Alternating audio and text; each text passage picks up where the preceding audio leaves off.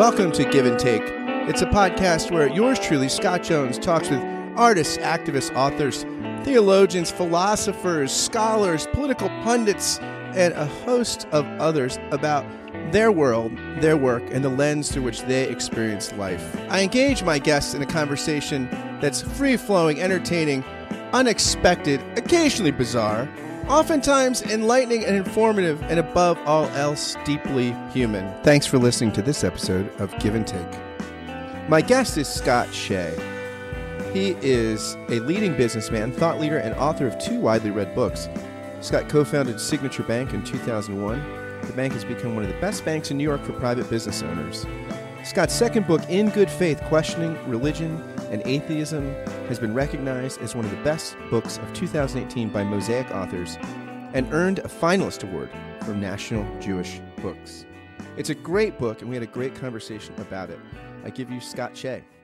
Scott, welcome to the podcast. Hey, Scott, it's good to be here, and I can easily remember your name. Right. Namesakes are quite easy, right? Now, it's interesting. You've written a book about faith uh, and the interesting thing to me is that it, it, the book's called In Good Faith Questioning Religion and Atheism.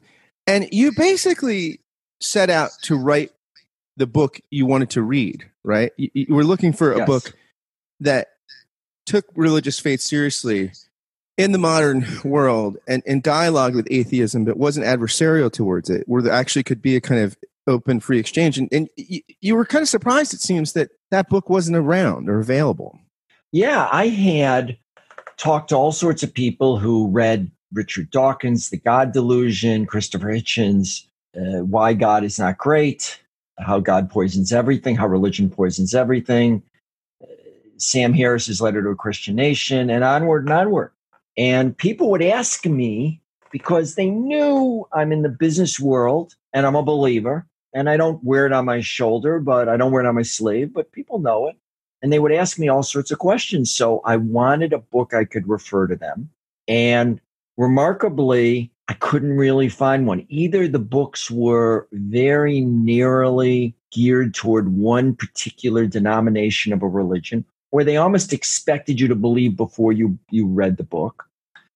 And they they didn't really dialogue with what I thought were the key criticisms of, of the atheists and and some of them also tried to prove god. And i i really don't think it's possible to prove god. I think it's rational to believe in god and rational not to believe in god which is why atheists have embraced the conversations that i've had with them.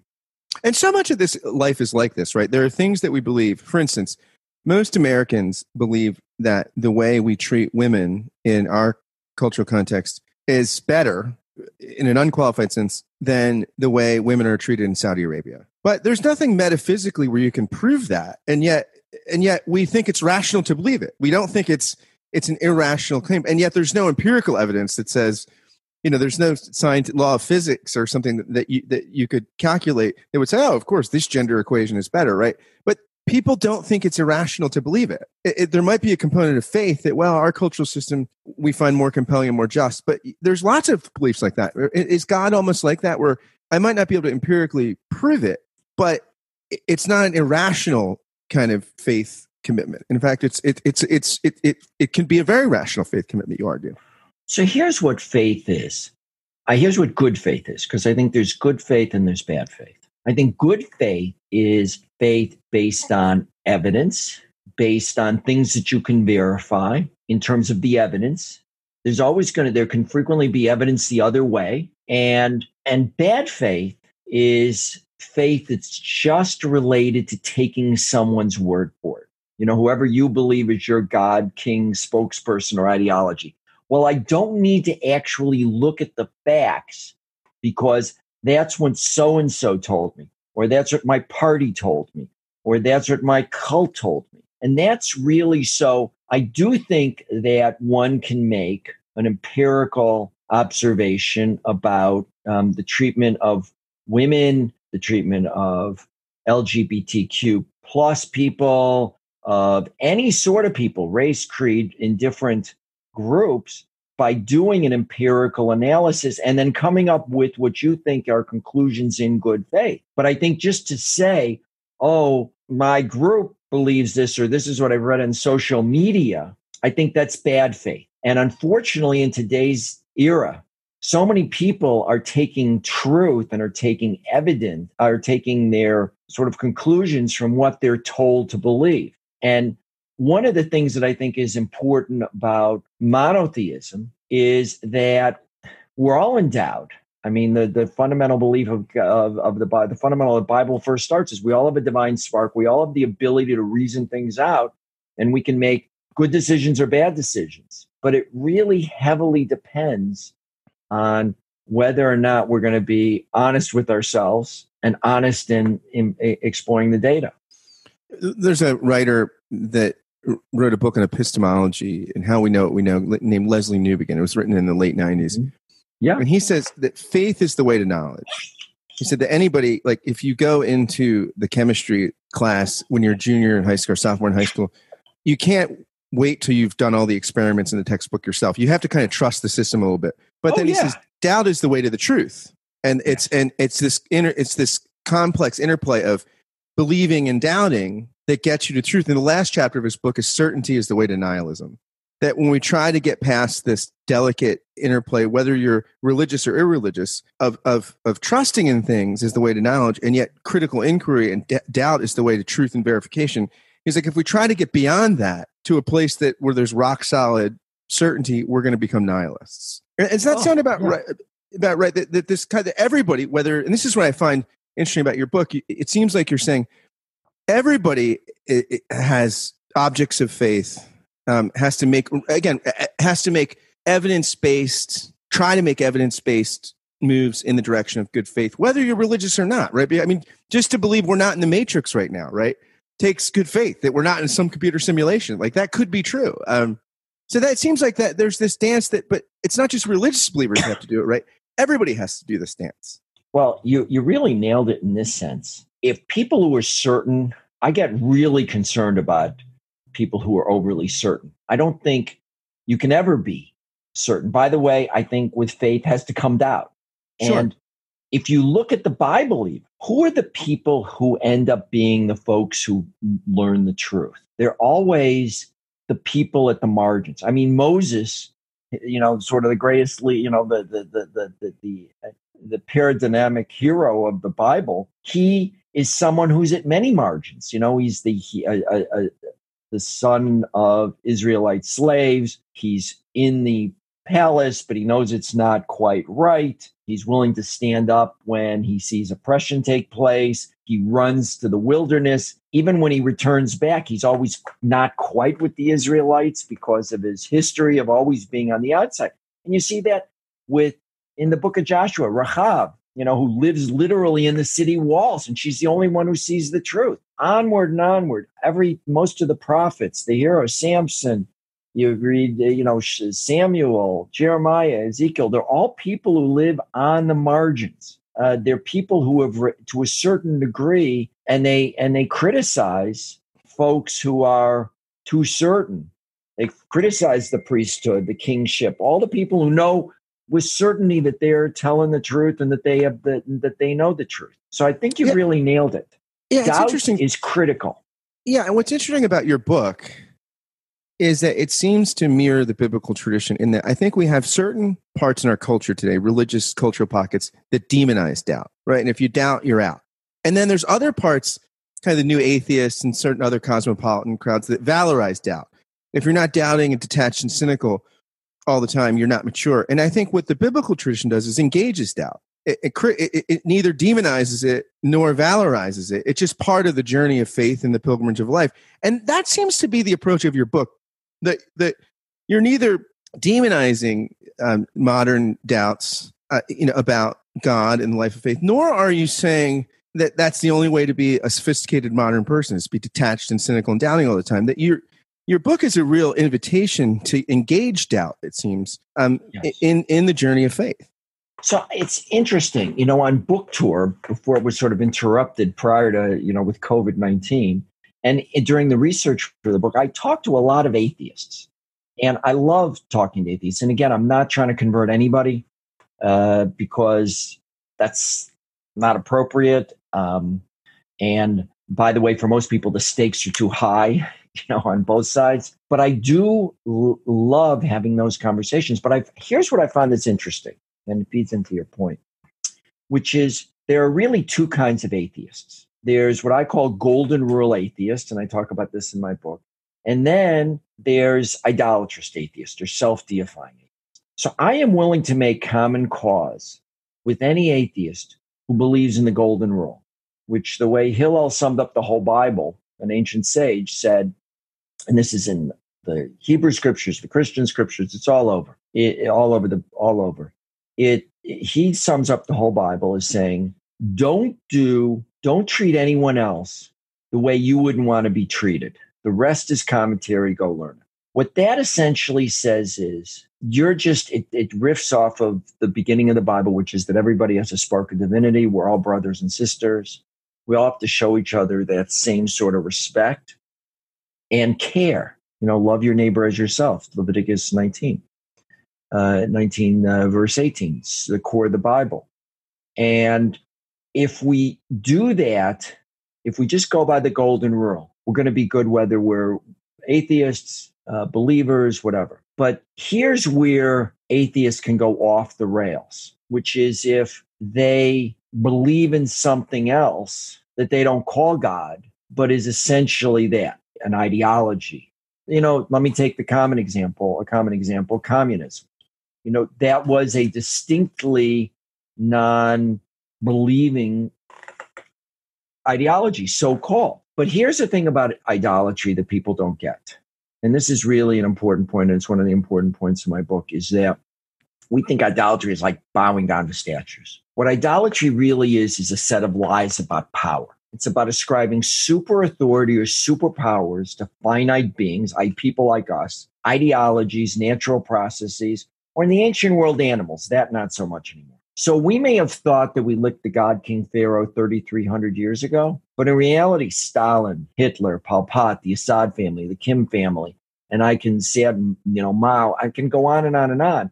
They set themselves up as God kings, where the ideology was what was most important and what they said went. So Stalin was able to was able to starve, kill all the kulaks, starve a quarter of the Ukraine, send tens of millions of people to the gulag Mao caused the death of 75 million of his Chinese comrades and said, you know, he was ascribed to have said, if 300 million died to ensure the victory of the Chinese Communist Party, that would be okay too.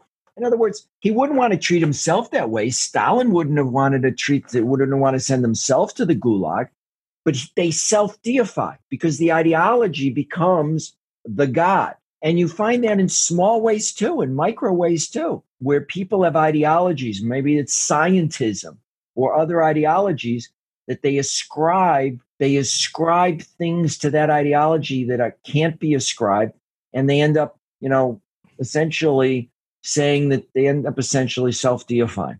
And I just want to make one more. I just want to make one more quick point on this because now that I'm on a little bit of a roll here, which is it's not only on a macro basis, but it's on a micro basis too.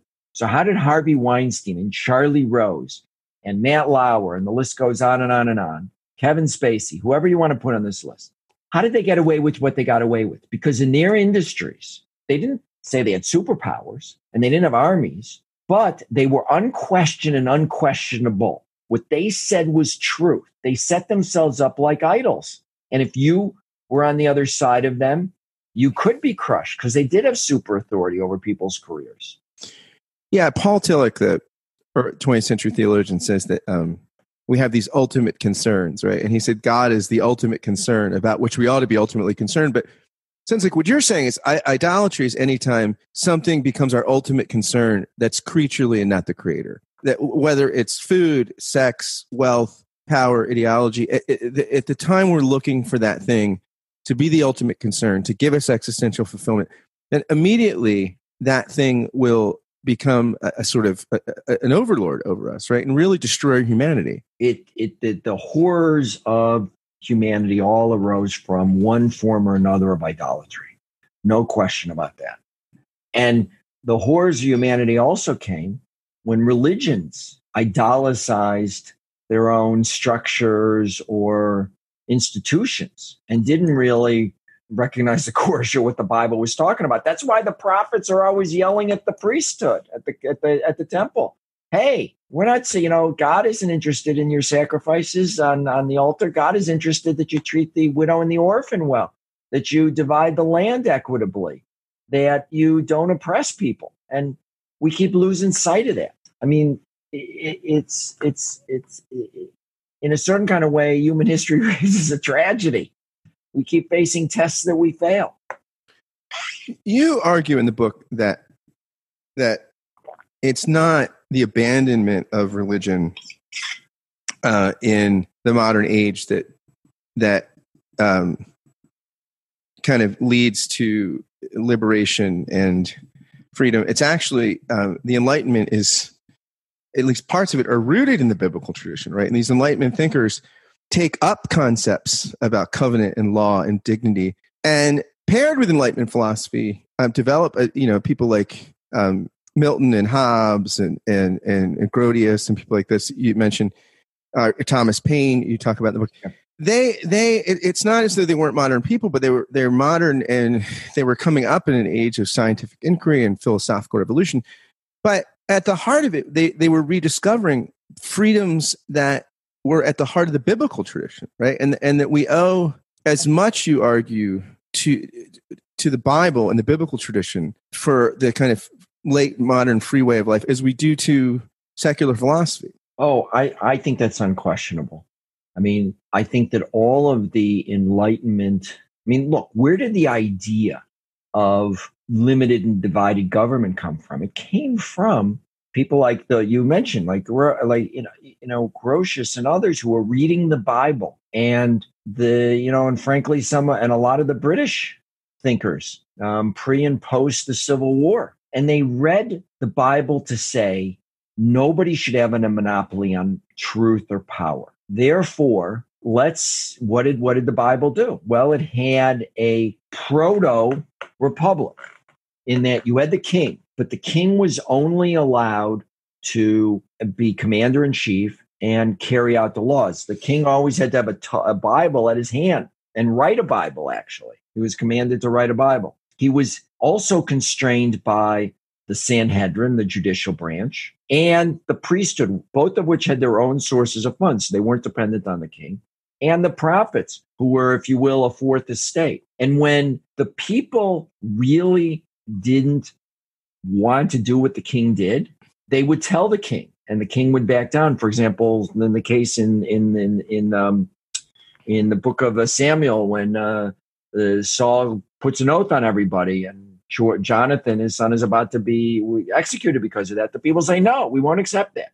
Or in after Solomon dies, when his son Rehoboam um, tries to uh, tries to uh, to impose certain things, and and the people divide decide they're going to divide they people essentially divide the kingdom between the two king two tribes and the ten tribes and Rehoboam's going to go and fight and the people say no and God says don't do it the people said no so there's been this divided the idea of no one having a monopoly on power, no one having total super authority is a very deep one. I mean, I thought Eric Nelson's book, and I highly commend it to you and to your listeners, Eric Nelson's book, The Hebrew Republic, which is a scholarly book, but it is, it's not an easy book, but it's a great book, um, really brings this out because look, even reason can become a an idolatry if it goes down the wrong path. And so we need this divided, we need people to engage with each other.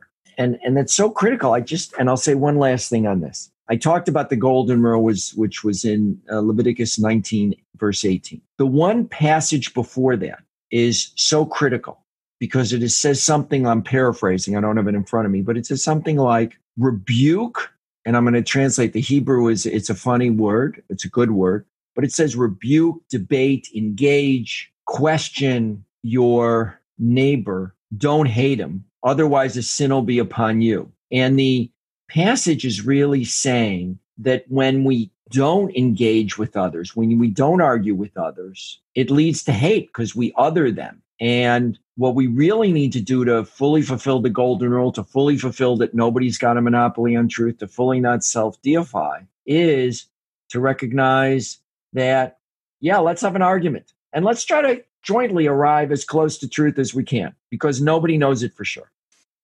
I, I find it interesting when you talk about this kind of interaction of enlightenment thought in the biblical tradition.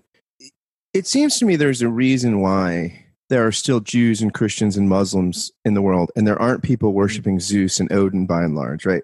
Because these biblical traditions are philosophically more sophisticated than people think, and they evolve, right? You have like people like Maimonides, uh, you know, uh, and other Islamic scholars, and Thomas Aquinas grappling with Aristotle and the philosophical revolution in the 13th century, and totally remaking uh, certain kinds of biblical philosophical thought. And even today, with you find, you know, people like John Polkinghorne and others, you know, these these complicated uh, uh, physicists and things that are able to take things like quantum mechanics and relativistic physics and and reimagine the biblical tradition in light of this. Is this part of the resiliency of it? It's not. It, it's philosophically um, pliable in some ways. The biblical tradition can. Uh, it's it's not so much a philosophy per se, but it uses philosophy to to, to yep. disseminate the truth, and it can grapple with philosophical schools. And is that part of the reason why there's still a kind of intellectual robustness to this tradition, even in late modernity? Yes. So I'll give you if I'll give you just a couple of um, examples because I, and and first let me just say this: the the Bible, the power of the Bible, and the power of this, the power of, of monotheistic tradition is it doesn't ordinarily just say do this, do that. There's there's some of that. Don't get me wrong, but it tells, it teaches faith through stories, and stories tend to be powerful. They stick with people and also, stories are pliable, they can change meaning over time. So, there's the story of the revolt of Korach in, in, in Numbers, in, in Bamidbar, in, in the book of Bamidbar, in Numbers. And now, when I read it today, Korach to me seems like the original intersectionalist or the original populist. When I read, when I read as a young child, the um, story of the in the chapter three of uh, Adam and Eve and the snake. You know, yes, as a child, I might read that as a story about a two people, a man, a woman, and a snake and a tree. But now I read it totally differently. I read it as a story of of of what is motivating. I think about why is the snake doing this? Well, in the last two in the last few verses of the first chapter, it says that humans can eat fruit and fruit and vegetables, and and and animals can only have vegetables. So there's a resentment. The snake, who says everything the snake says is true, by the way, but he is resentful because he's the cleverest. He's almost human, maybe even more in a certain kind of way. The snake character don't have to believe in a snake. I don't believe the first 11 chapters are ever meant to be, ever, ever meant to be taken literally. But the dawn, you had, you had. Yeah, isn't that the way the Bible works? The beginning of the Bible is sort of this kind of cosmic, metaphoric, deeply symbolic. And so are the end, whether you're talking about the Hebrew Bible or the New Testament. This picture of the Messianic age also is kind of deeply symbolic in ways that are hard to. And it seems like in between these cosmic metaphorical, deeply symbolic, universal dramas, you get the nitty gritty of history. And, yes, and, so, and, and, and, and, bookended between these cosmic things are as a world much more like the one you and I live in. Well, if you read the first 11 chapters of the Bible, those I think, if you read them carefully, they're meant to be taken as, as, as allegory. And look, you can't read you can't read Ezekiel, Yechezkel, without recognizing this fellow is speaking in metaphors. He's doing it self-consciously, speaking in metaphors. So he didn't mean for anybody to take what he was saying literally. He'd be surprised. He'd say, What are you? You weren't really listening to me if you were taking me literally. Please listen to me again. And I, it's, it's, I remember teaching undergrads a couple years, a few years ago, and I showed them a picture of of a bald eagle boxing a big brown bear in you know boxing gloves in a ring. Not one of these undergrads knew that it was a cartoon about Russia and the United States. Hmm. because it's, it's I mean, so often isn't that where we're like with the biblical world, right? We read some of these symbol, symbolic stories, and just like these undergrads, because they were a few years past the Cold War, they just didn't know the symbols that would have been so common. Oftentimes, there are these biblical symbols that that the readers probably would have intuitively had, but because we're centuries away, we need biblical interpreters to help us get back into the mindset so that we can listen in on the symbols, right? Well, look, people, there's the 10 plagues in Egypt. Each of those plagues relate to a Christian, uh, relate to a Egyptian idolatry, each of them. But we've lost, we lost track of that. We actually are blessed today because we have the benefits of archaeology. The people at the time knew exactly why each plague was, was put into place because it was, it was a negation of each level of Egyptian idolatrous belief we lost track of that, but now we've regained that. And that's a wonderful thing about living in this age is that we can now understand. We can now understand that the the the the, the loan words that the Bible took from the Egyptian text. Miriam is a Egyptian uh, is an Egyptian name. Aaron is an Egyptian name. Moshe, the Bible itself says is an Egyptian name. We can we can we have such a greater sense of that, and that's a blessing. That's a blessing in the modern era. Um, is to be able to is to be able to understand this at a much deeper level. I'm struck in the in your book you quite specifically reject the God of the gaps theory and irreducible complexity and these things because this is a very popular um, theistic argument today, right? Intelligent design. That okay, if you just look at you know irreducible irreducible complexity, the mousetrap is irreducibly complexible, and you take one part out, it doesn't work, and you look at these places where there's irreducible complexity, and you say, well, that's that's that's God. And and the problem is, right? Uh, we, you point to irreducible complexity next year in a journal like Nature or something. They show they show how it's not irreducible complex or something. Right. And, and you say, I mean, it's interesting because you argue no, it's not the God of the gaps that uh, that that draws you closer to God. It's seeing that God doesn't leave these gaps. That the the the, the, the universe is this place where it's not it's not controlled by demons or water sprites or randomness, that there's these orders and patterns. And that when you get closer to seeing the beauty of that, that's what really connects you closer to the divine, right? So science for you has become something that seems to draw you into the divine, not push you away from it. Oh, absolutely. I think and and and learning about science brings you into the wonder of creation. But look, here's the problem with the atheist eh, argument that, you know, we just sort of popped up here is that after a while, because of the complexity and the and the unlikelihood that a universe like ours could exist, we the science had an idea that well, since it's so unlikely, let's think about other possibilities like the multiverse. You know that there's an infinite number of universes. Because here's the problem: for you and I to be having this conversation, whether it's on you know, using technology in person, but just having the intelligence to have a, a spoken conversation with each other. How do we get there? Well,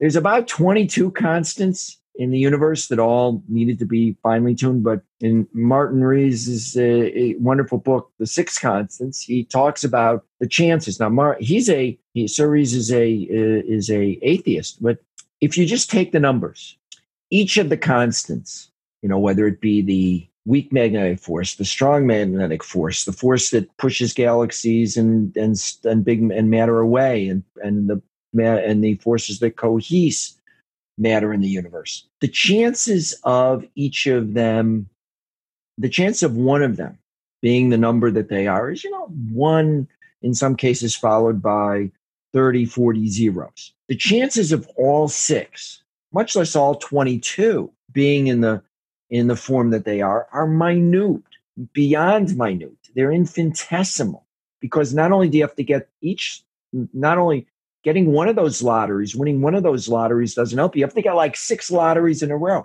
And not only that, but the initial conditions of creation have to be just so, or even if those, even if those one in a gazillion possibilities are true, come out to be true, you still wouldn't have life. You still wouldn't have carbon. You still wouldn't have any possibility of intelligent anybody's talking to each other. So you have to revert to the multiverse. And, you know, which again is something no one has ever provided any evidence for. So I don't think, I, I think at the same time, it is rational. It is possible to believe that we are one luck, hell of a lucky group of people who were just happen to be here through infinite universes and in this universe in a almost you know minuscule percentage of being here. It is possible but i actually think that on a fundamental basis the atheists in that case have a harder argument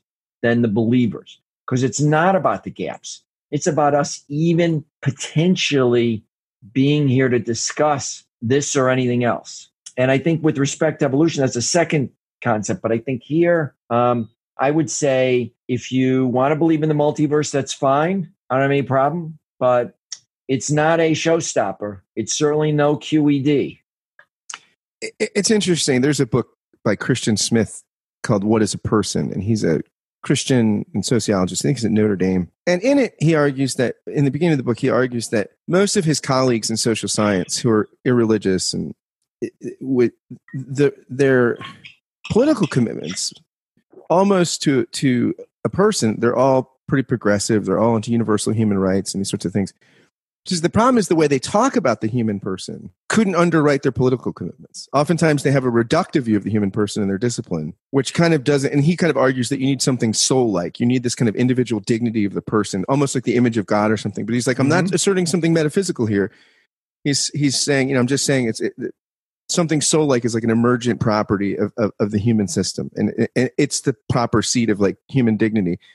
And and it seems like that's a pretty common occurrence right? That people who may be atheists in belief often start talking about politics or human rights and all of a sudden they're using truth with a capital t and metaphysical language. They're not saying ah you know that the world's all just matter and motion so what does it all matter anyway? And it's all random. I mean it's almost like they borrow a kind of theistic sense of purpose right? When talking about ethics and the way society ought to be well it's almost like borrowing from the theistic worldview for the purpose of underwriting their kind of golden rule like politics right? Yeah. Look i read an article that really got me uh, just riffing on what you're saying. I read an article yesterday in asia times by jonathan tennenbaum who's a great writer by the way and on science and he pointed out something, he was examining AI. He's written a great series on AI. And he and he goes through people who are figuring out how much, you know, that we could just all be downloaded into some sort of super, supercomputer. At least for now, to run the same amount of stuff that's going on in just your and my heads in a supercomputer would require something like 13 megawatts a day, something like enough to power 10,000 houses. Now, our brain needs 25 megawatts. You know, we're barely lightning, we're barely, you know, making a light bulb light. And somehow our emergent properties of our brain are bringing that and making that all possible. Whereas just a purely technological creation of that same potential power and whether or not that supercomputer would be able to be self-conscious i have no idea and i'm not going there right now. That's a different conversation.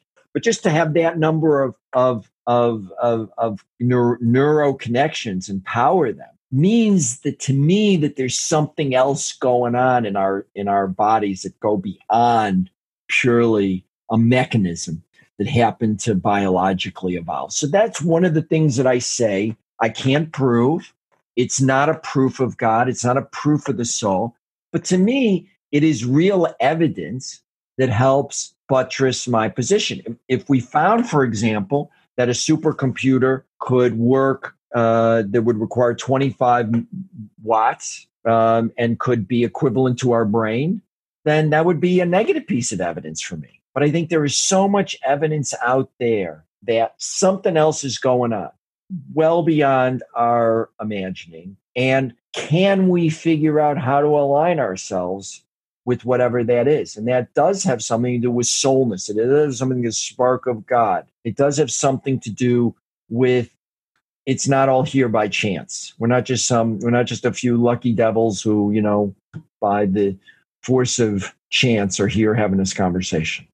Your father's a Holocaust survivor and he he he weighed like 60 pounds, right? When he got out of the camp, when he was liberated by, from the Americans, by the Americans from the yes, camp. something right? like that. Yes. What did that do with his relationship to the divine, to God? Like, how did that affect his own religious outlook and faith?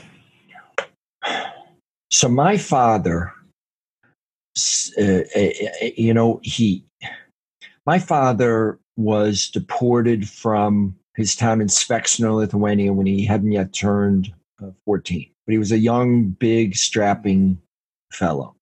So he was sent to a he was sent to a he was enslaved at that point by the Nazis and sent to the Svetlin Heidekrug work camp. Then he went to um, he was sent to Auschwitz where he was, and I mean this in a in a way, you know, quote unquote lucky that he was then sent to Warsaw to clean up after the Warsaw Ghetto uprising with another slave detachment. And then he was sent to Dachau afterward. So he only spent three months in Auschwitz because if he would have stayed there, he clearly I wouldn't be here today. And when he got out, he was he was in the 60s of pounds. He was he was nothing in terms of I mean he he was probably days, hours, certainly not more than weeks away from death. Definitely not more than weeks. And he had the great privilege of the great privilege, I don't know if that's the right word, but he had the great good fortune to be liberated by the Americans who took him out, sent him to a field hospital where it took him a year to be back in, in, in health. And then he ended up in Chicago. And he knew with certainty that um, that uh, there were miracles that got him through. Like I'm looking behind you, and there's this there's some sort of sign that's tilted to the right. If it were tilted to the left, my father would have been dead. If your computer would have been two inches in the opposite direction, he would have been dead. He knew so many small, literally tiny, tiny things. This is like the butterfly effect, right? The little littlest things in life. He saw it. I mean, yeah. if he would have been in one line, I don't know if I could really talk this whole hour about my father's experience. If he would have been in one line, if he would have been one person ahead, one person behind, if he would have been, I'm, I'm, I'm being totally serious here about how small his chances of survival would have been. And if they were just in a foot different of space, he'd be dead. So he knew with certainty, he felt with certainty that there was something that was getting him from Švėkšna to Chicago. But on the other hand, he also couldn't forgive God who had saved him for the fact that his father was murdered, his brothers were murdered, his aunts, his uncles, his cousins. My closest relative is a second cousin once removed who happened to be away in Palestine at the time at a kibbutz. And that's where that second cousin once removed line comes from.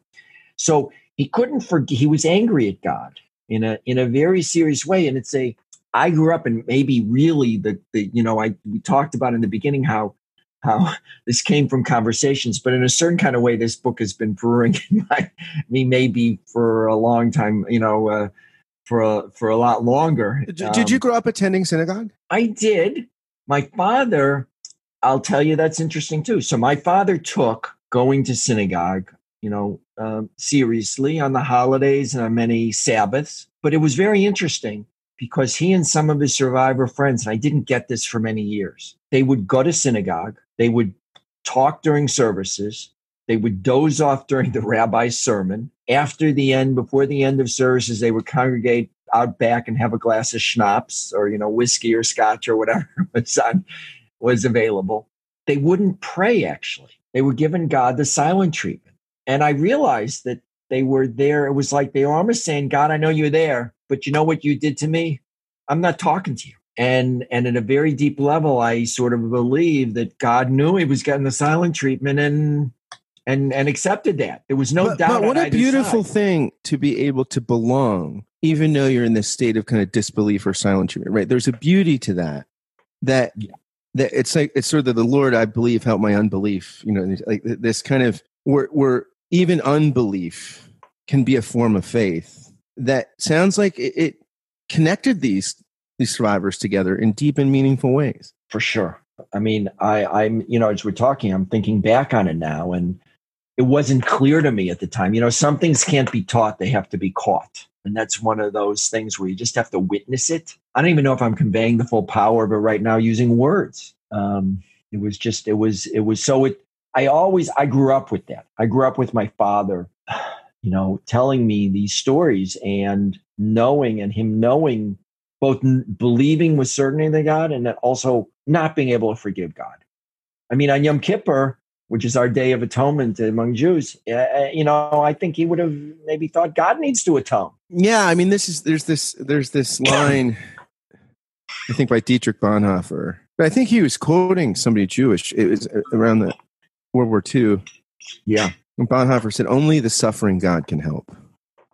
Right, and so it's only this God that that is bound up with. There's a great line um, by a guy named um, Nicholas Wolterstorff, who's a Christian philosopher. Is, is it was it retired from? Was it uh, Calvin College? Then went to Yale's one of the most pre- preeminent philosophers of religion in the country, and he wrote a book called Lament for His Son.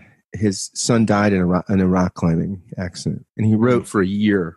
Um, his son was like in his twenties when he died, and and he has this he has this beautiful line. I, I, I, I don't know if I'm going to get choked up when I say it, but he's, he's the tears of God are the meaning of history. Hmm. And it seems that, that the Bible, right, doesn't, I mean, you don't suggest that the Bible gives us the answer to the problem of evil, but it does give us the power of presence and meaning and purpose to confront it, to struggle with it, right? To, to struggle with, with the suffering and, and, and existential plight that every human being, no matter what kind of privileges you have, or so everybody is touched by this, right? And, and, and you seem to paint a picture where this, this God whose tears are the meaning of history, I mean, this, it's not going to solve, it's not going to explain away the problem of evil, but gosh, it seems that your, your argument, it gives you a resource unlike anything else in the midst of the evil. So I'll say a couple of things on that. First of all, Dietrich Bonhoeffer is a hero of mine too. I mean, he was living happily. He was outside of Germany and returned to combat Nazism and then ended up in a concentration camp. I mean, he was a hero, a martyr, um, just uh, uh, you know somebody we should talk about and all know about because and the uh, guards even loved him. I mean, he, he, he was kind of a pastor to the guard to his own jailers. I mean, he, he was this remarkable human being. You know, it's interesting, and we'll come back to what your your other question because. But I was I, I tell this story in the book. I visited I visited South Africa. I visited Robben Island, Robben's Island, which is where Nelson Mandela was imprisoned, and um, I I had the great privilege to spend time with. Uh, uh, uh, Thulani Mabuza, who was in prison for most of the years with Nelson Mandela and was down the way with him. And he took us to, into Nelson Mandela's prison cell, which was much smaller than either room we're living. I got claustrophobic even with the door open. That's, you know, it's one of those places. And he said that, and it always moved me, he said, even the guards came to Mandela for advice. Yeah. He said when they were having trouble at home, they were they were he said the new guards would always be harsh with them would beat them. But he said after a while the guards and that was frustrating to the people running the prison because they'd have to move in new guards because the guards knew that there was a presence a holiness uh, this was there was wisdom in this man. I mean he would Thulani would have said they didn't go to him but they did go to mandela. And and so that's really uh, striking striking me. But here's the thing about the bible and going to your question is that the bible essentially presents life as a series of tests. Will we do the right thing? Will we do the wrong thing? I mean that's what all the stories in the end are about. I mean moses you know by defending the the the, the israelite who's being beaten by the egyptian ends up being ends up having to flee Egypt and goes, spends 40 years in Midian, never knowing he's going to come back, assuming presumably that he's never coming back. He goes from being a rock star prince to walking around with manure on, you know, in his sandals, sheep manure. He, he does the right thing when he's faced a test. And if you go on and on, you, you know, Judah, you know, talking to Joseph or the viceroy, uh, he's willing to say to become a slave in order to save his brother. It just goes on and on. But I think one of the most important stories, in a way that, that gets at this, and there's no answer for the Holocaust, but there's a way of thinking about something, which is the book of Esther. So in the book of Esther, you have Queen Esther. She wins the beauty pageant, becomes the queen, and nobody knows she's Jewish in the story. And Mordecai tells her, gets word to her, that, Haman, that Haman and the king have decreed that the Jews are going to be destroyed They're going to be wiped out on this certain day. And she sends back a message. She sends him back some clothes and she sends him back a message. Look, I can't really talk to the king. It's not really a good idea. I could be killed. I could be killed myself. And Mordecai sends her back a message saying, "Don't think that you're there by accident. If you don't do anything, you know, in the end, the Jews will be saved. But um, you'll perish, and you're whether figuratively or from history, you'll perish. But if you act now, if you act, redemption is possible. And so the answer is and she does and she takes her life into her hands and she and it ultimately ends up where um, Haman is deposed and the Jews aren't all killed. But here's the thing: in World War II, there were people who knew what was going on. There were people among the Allies. There was the New York Times that knew what was going on. There were a lot of places that knew what was going on and really didn't publish it. I mean, there's a great book by Laurel Leff, um, Buried by the Times. They have complete information and yet barely mentioned um, what was going on. When uh, when Auschwitz was liberated, it was two sentences that 1.5 million people perished there. Jews. It didn't even really. I don't even know if it said the Jews. Um, so eh, people knew. Morgenthau, Secretary Treasury knew. Um, Rabbi Stephen Wise knew. Uh, Roosevelt certainly knew. The War Department knew. And when there was a conference in 1938 to, to, to the Bermuda, so-called Bermuda Conference, asking countries to take in the Jews from Germany. At the time, Germany just wanted to get rid of the Jews. They hadn't come up with the final solution. That was in 1942 that they really came up with. We're going to kill them all. We're going to murder them all. Um, he at, at, the Bermuda conference, the Canadian Prime Minister is is uh, ascribed to have uh, sent word that no Jews is too many. So there were plenty of people who had an opportunity to stand up. There were plenty, and it wouldn't have been that hard. And six million wouldn't have perished, maybe some number, but not six million. And war could have been averted for a, in a lot of different ways. But people failed to test. And the Bible is saying we face tests. You got to stand up. You got to do what's right when you when when the situation calls for it. Because it's so easy to just avert our eyes. It's so easy, and and it's comfortable. And you know, Moses would have been a lot happier, quote unquote, had he just not looked at the Egyptian beating the Israelite, gone back to the gone back to the uh, um, to the palace in his cushy life with his probably harem, and just said, "Oh, forget about it." Or when Pharaoh's daughter didn't reach out her arm, she knew she was going to get into trouble for that potentially, but she didn't avert her eyes. It would have been so easy for her just to let that little baby basket float down the Nile, and you know, think, okay, what's for lunch? Yeah, I'm reminded of that verse in Deuteronomy, right? 29, 29. The secret things belong to the Lord your God, but the promises revealed belong to you and your children forever. And mm-hmm. so it's it seems like there's so much stuff we're on a need to know basis and we don't need to know. Like it's above our pay grade.